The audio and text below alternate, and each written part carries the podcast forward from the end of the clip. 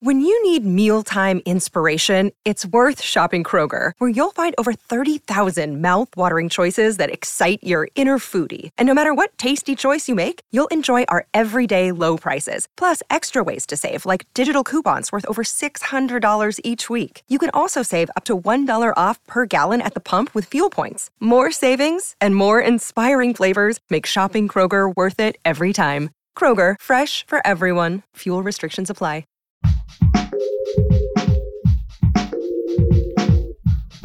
What if you could become a better person, not by working harder, but by taking one small step a day?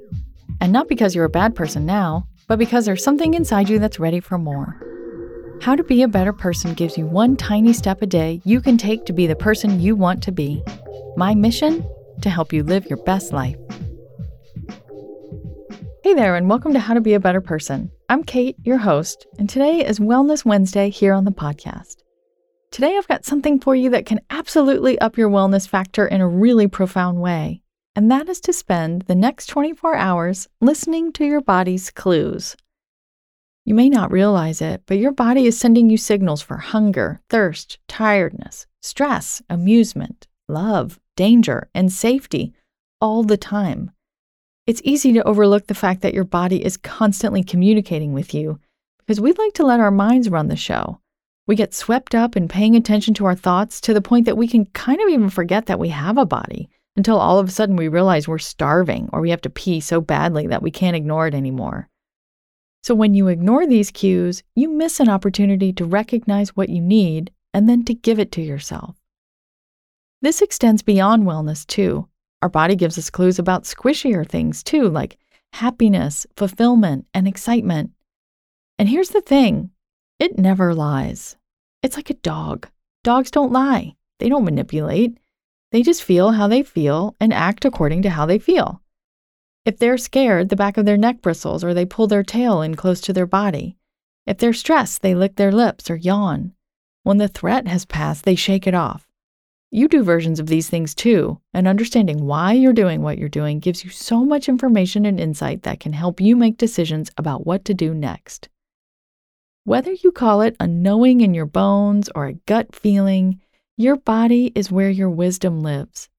If you have a habit of ignoring your body and its cues, it's going to be harder for you to hear that wise voice. So, how do you cultivate that mind body relationship so that you get better at identifying and heeding your body's cues? Well, you start with the simple stuff. Eat when you're truly hungry, not when you're bored. Drink when you're thirsty, and not when you've gotten so dehydrated that you want to guzzle a gallon of water. Go to the bathroom when you first notice that you have to go to the bathroom instead of waiting until you get uncomfortable enough to take action. And go to bed when you're tired instead of watching that next episode. I know that one is hard to do, I struggle with it myself.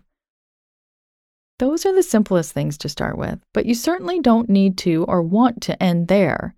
All it takes to go deeper is to start with a simple self check in. Sitting somewhere that's hopefully quiet and maybe even private, although it doesn't need to be, you can definitely do this at your desk or on a train or in a cafe. Close your eyes, take at least one nice breath, and ask yourself, How am I feeling? Take note of everything you're aware of feeling in that moment tired, numb, awake, happy, sad, fluttery, bored. It's all on the table.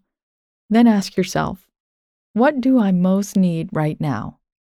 It's important to add the right now to that because you're not trying to figure out big picture stuff in this one little moment.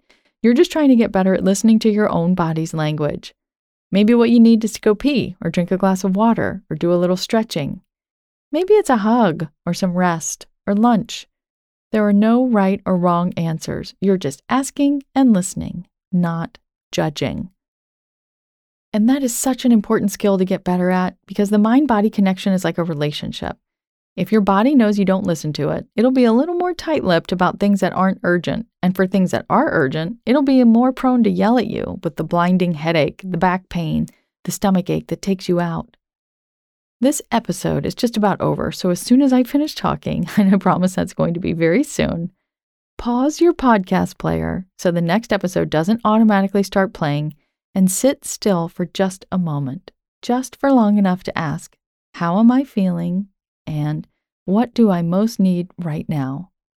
These two questions are all you need to start being able to give yourself what you need when you need it, and that is a beautiful thing. Go ahead, try it now. Thanks for listening to How to Be a Better Person. Our theme song is Left for Deadish by Junior85. The podcast is mixed by Sound Advice Strategies. If you liked what you heard in this episode, share it with someone you think would like it too. Your voice matters. Also, How to Be a Better Person has an official newsletter that sends the past seven episodes, a sneak peek of the week ahead, and one well chosen meme to your inbox every Saturday morning. Sign up at beabetterpersonpodcast.com and click on Get Podcast News. I also love to hear from listeners. I mean, I love it.